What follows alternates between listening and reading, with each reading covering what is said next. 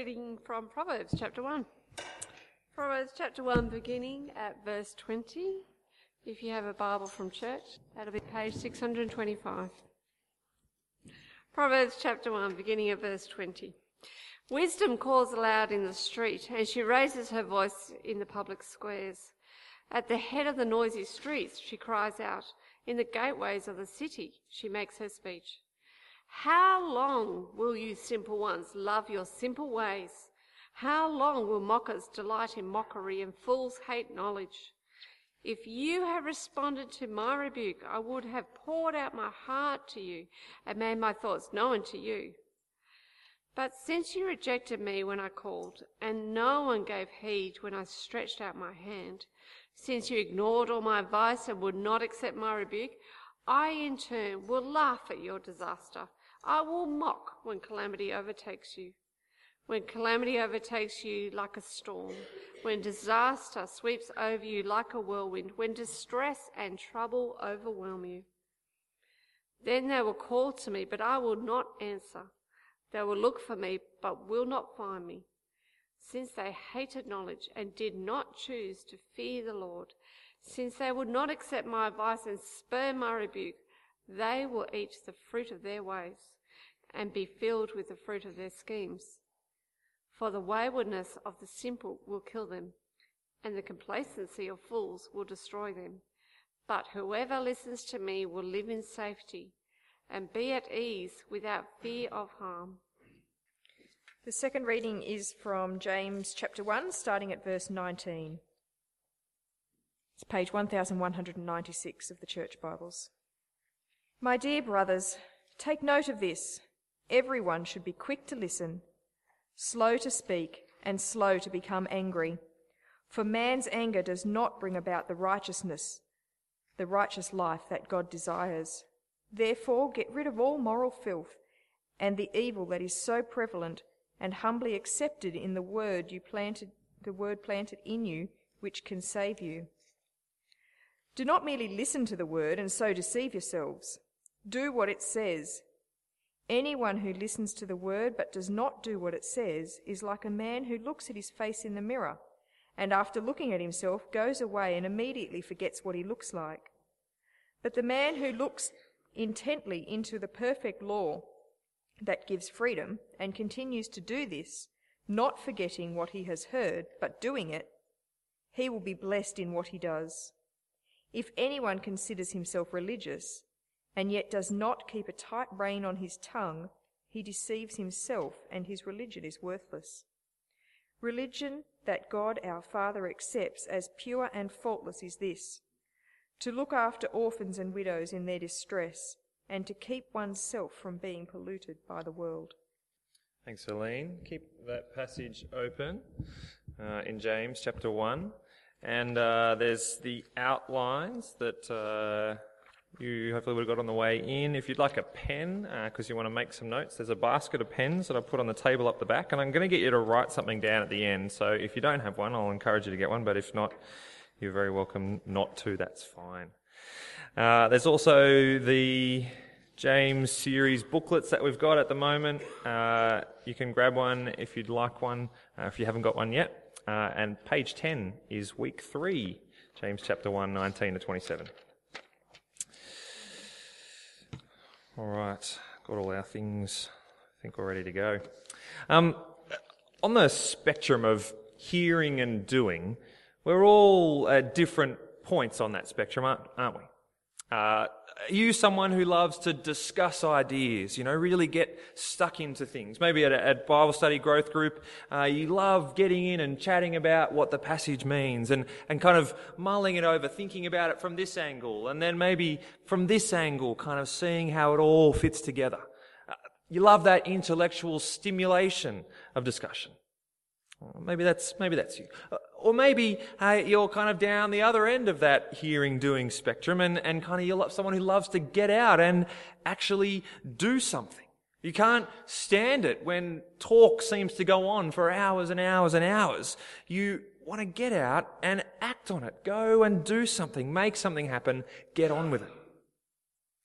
We've, we've got different tendencies along that spectrum, and we might even have uh, different or, or it might look differently uh, for us, in, even in different contexts.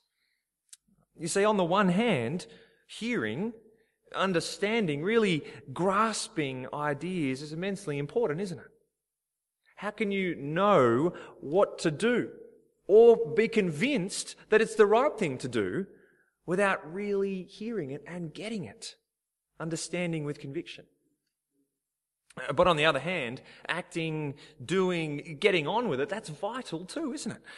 Without the doing, it's all just talk. Hot air, talk that leads to nowhere. You see, they're both important things, essential even. And as James is saying uh, throughout this letter, and in particular in this passage, uh, when it comes to receiving the Word of God, it's essential that these two things, hearing and doing, really getting it and getting on with it, go together. You see, they, they belong together. This is the Auslan sign for belong. Uh, I like it because it's, you know, two circles that are stuck together and you can't get them open. Belong. They belong together.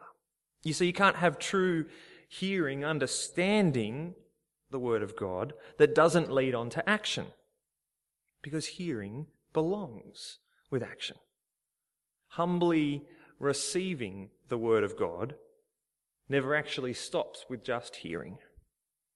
But in fact, it's those who get on with it who really actually get it. But the other hand as well, you can't have gospel hearted action without the Word of God. The Word of God through which God has given us new birth, verse 18. Humbly receiving God's Word is what leads on to gospel hearted action. It's those who really get it that will get on with it in a gospel way. So those two things belong together, but we certainly know, I'm sure, that they don't seem to always belong together in our lives. That doesn't always fit. It doesn't work like that for everyone. There's a bunch of reasons why they might not join up, but I think there's a key factor that uh, we see in these verses here in chapter 1. Uh, we saw one of the key factors uh, for uh, trials, uh, linking up trials and endurance and joy last week at the beginning of James. Anyone remember what that was? Key factor last week? Wisdom. Yep, wisdom, that's right. Uh, and this week, let's have a look in chapters We'll read, we'll read in that first section uh, from verse 19 through to 21. My dear brothers and sisters, take note of this. Everyone should be quick to listen, slow to speak, and slow to become angry, because human anger does not produce the righteousness that God desires. Therefore, get rid of all moral filth and the evil that is so prevalent, and humbly accept the word planted in you, which can save you. Did you see it there? As you kind of look at those little verses, do you think you've got, you've got it? You've got your finger on the key? I'll give you a clue. It starts with H. Hearing. Not hearing. It's connected with hearing though. It's humility. Humbly hearing. Okay? Humility is the key thing here that connects really getting it with getting on with it. You see, humility puts aside one's own thoughts uh, and is willing to work hard at really hearing what another person is saying, or in this case, really hearing what the Word of God is saying. It's humility that accepts when something else might highlight your wrongdoing or wrong thinking, rather than rising up against it and actually saying, well, no, this is wrong. It's humility that doesn't just assume that your way of thinking is automatically right and so tries to, to fit whatever it is that you're looking at through your own grid. You see, it's humility that's especially important when it comes to God's Word. Sitting under it. Because humility sits under God's Word rather than in judgment over the top of it. And humility is especially important uh, with hearing God's word because of whose word it is. with email and all the electronic uh, media that's that's around at the moment, you get spam and you get false kind of things going on. If you got a, you know, you get those emails about the bank telling you you need to reset your password and just click on this link and put in your new password and it'll all be okay. Uh, delete those ones. Don't click on those. Uh, but if you got a letter in the mail uh, from the bank and it said, uh, "Come in, you need to come in. Your account is about to be closed." Well, you're going to act on it, aren't you? because of who it's from. You know that it's from the bank. Well, so with God's word, as we hear it, humility is a key factor in us hearing who it's from. It's not just someone else's word, but this is God's word.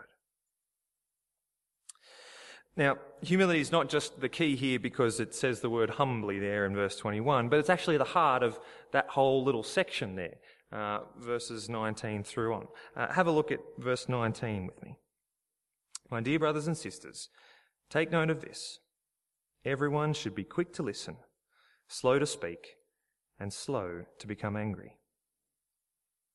You see, listening is an expression, an ex- is what humility looks like because you need humility to love and value another person and accept that what they've got to say, their concerns and thoughts are sufficiently important for you to give them your, your attention.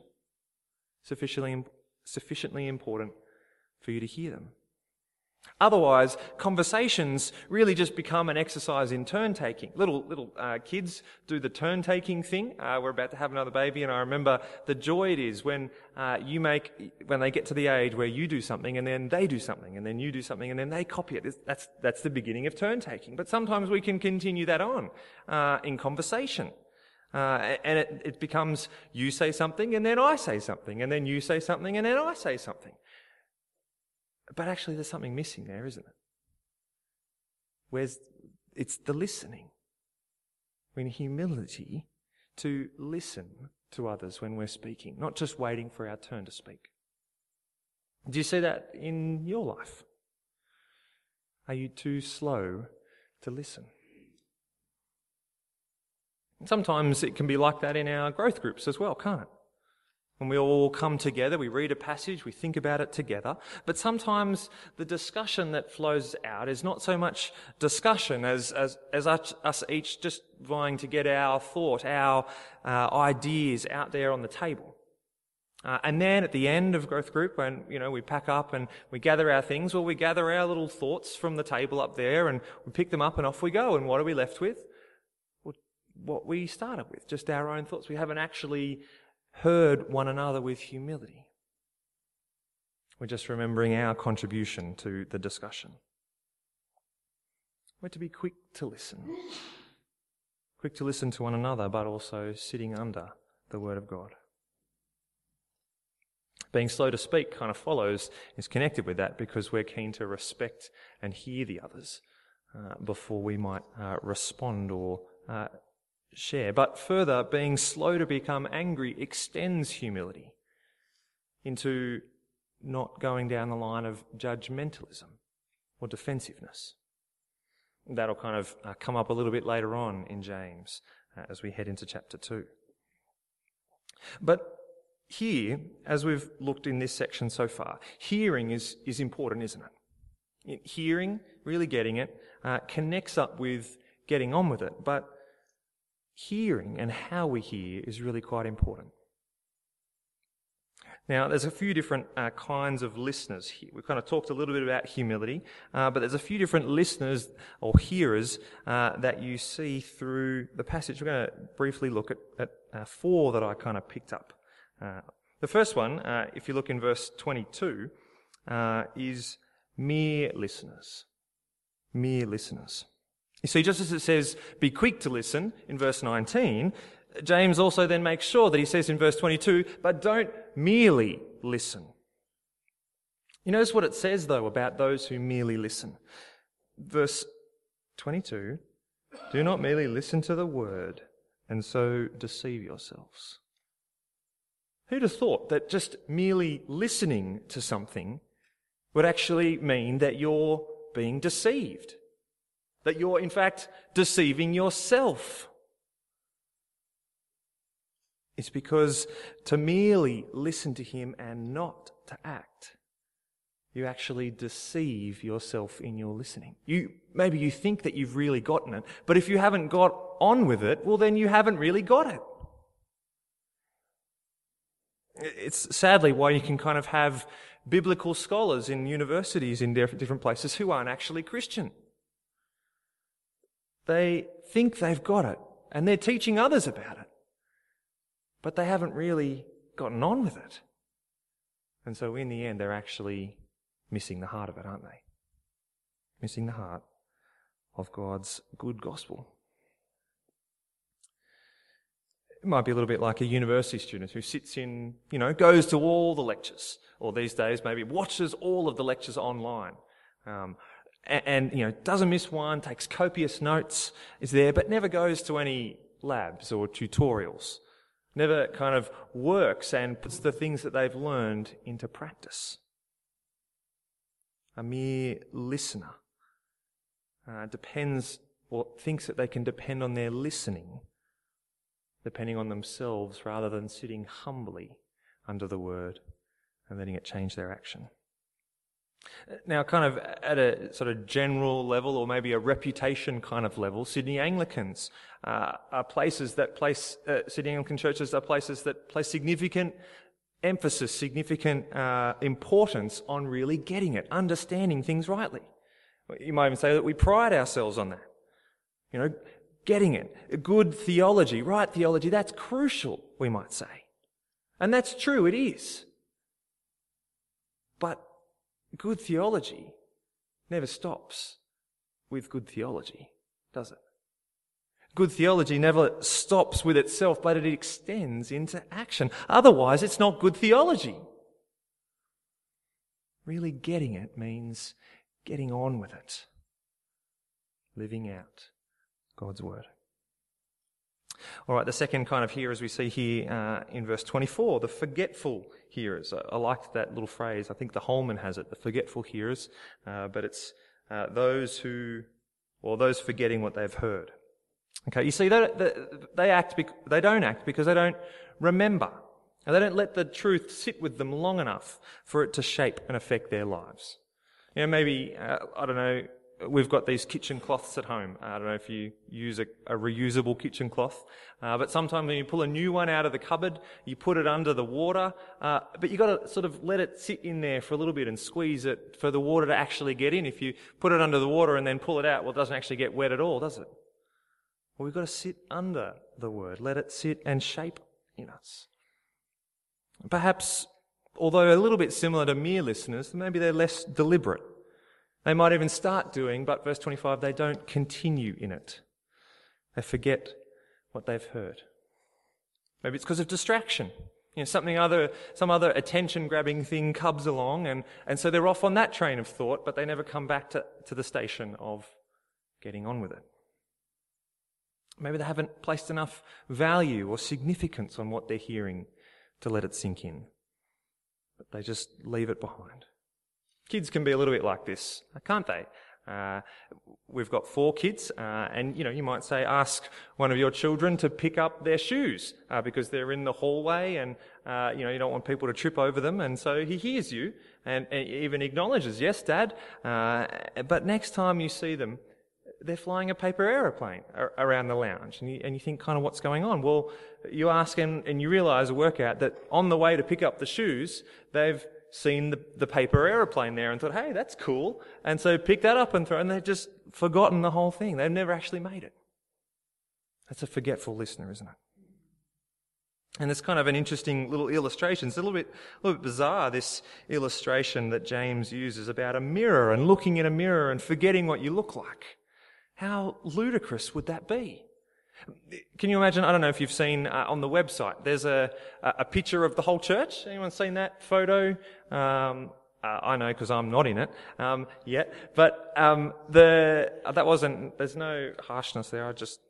Um, it's a picture, right? But what do you do when you see a picture like a group photo? What do you do? What's the first thing you do that you know that you're in? You look for yourself, don't you? Can you imagine like you get this group photo and you're in there and you're like, I'm not there. I don't remember what I look like. I can't see myself. And people are like, yeah, yeah, there you are.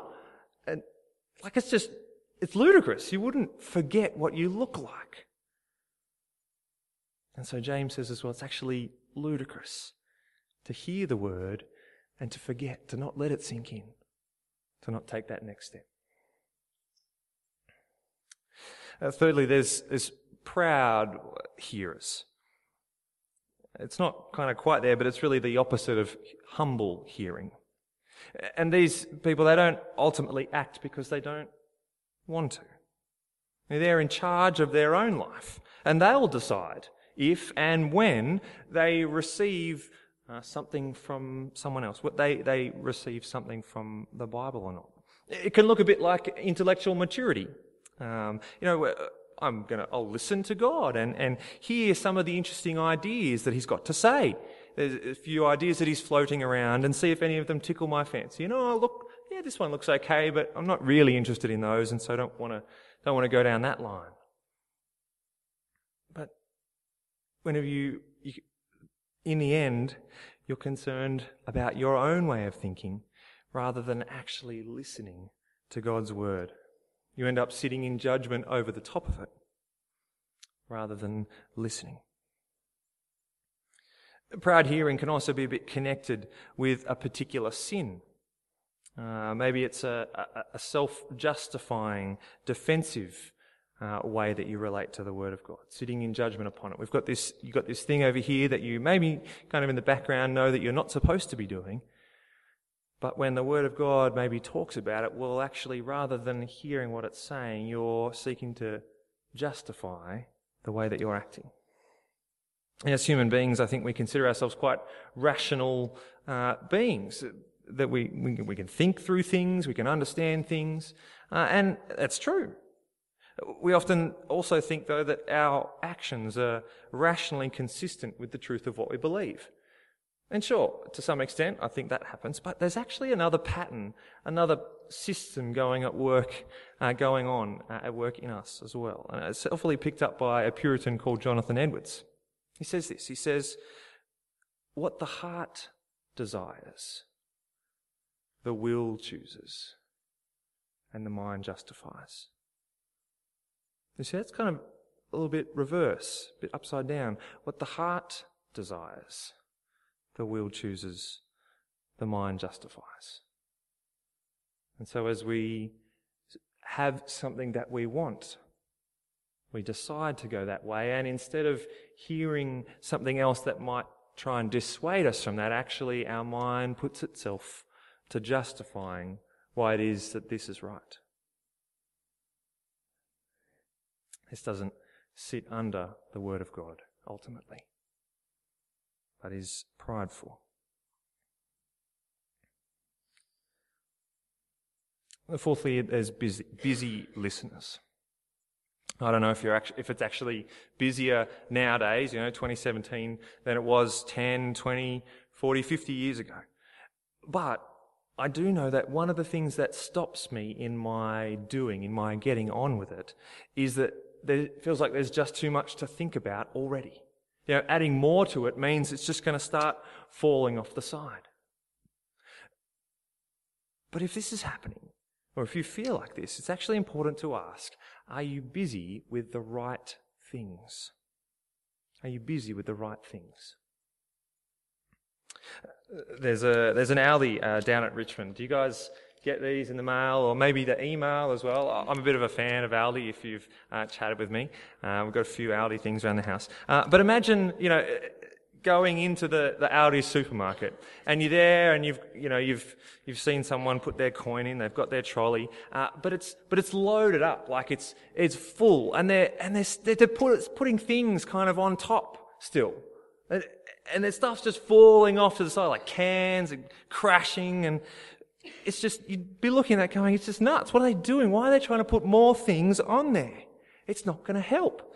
Uh, but then you kind of look a little bit closer and you realize that the things that they're putting on there are actually, you know, the important things, the staples, milk, bread, veggies, the, the things that you need to have.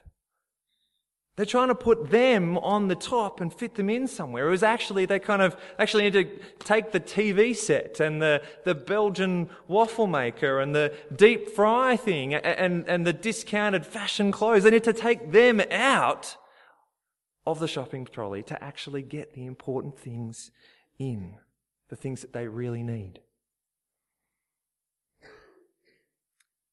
And so is this you?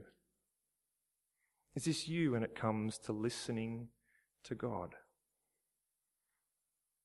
You know, we kind of we say we want to listen to God. You know, God, speak to me. Oh, but look, you've got 60 seconds. How many balls are you trying to juggle at the moment? How many balls can you actually juggle? Do you need to take some of those other things out of your trolley so that you can actually get the most important things in. So that you can humbly hear God's word, so that you can really get it, but also so that you can really get on with it and think about how you're going to get on with it and pray about it and share it with others, giving yourself time to not just get on with stuff, but to get on with the business of living out God's word.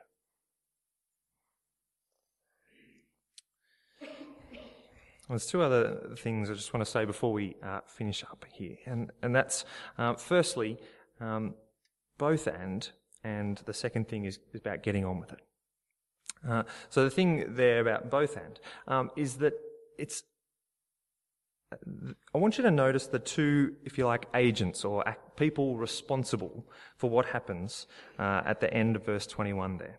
In that little verse, verse 21, humbly accept the word planted in you, which can save you. There's two kind of people who do things here in those few words.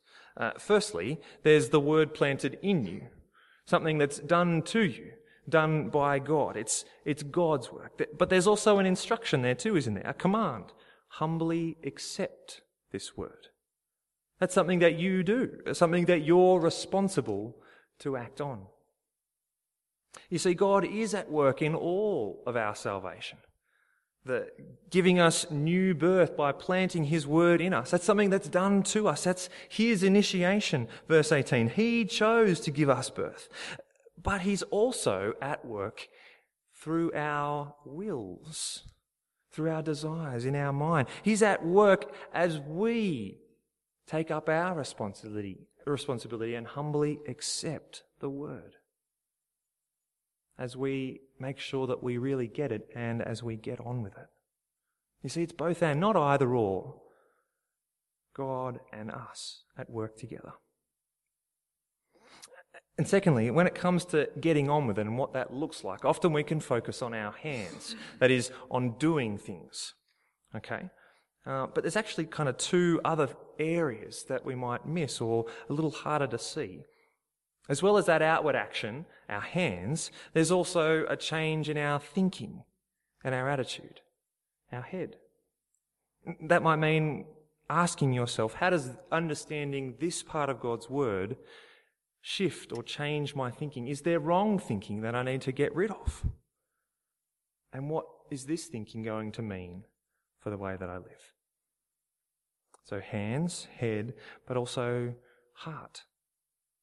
How does the Word of God shape my feelings, what my deep desires are? How does, what does this Word of God lead me to long for or desire? And following that up with, well, if that's what God wants me to desire, if this is how I'm to respond, then what might I be able to do to help cultivate that desire, that longing?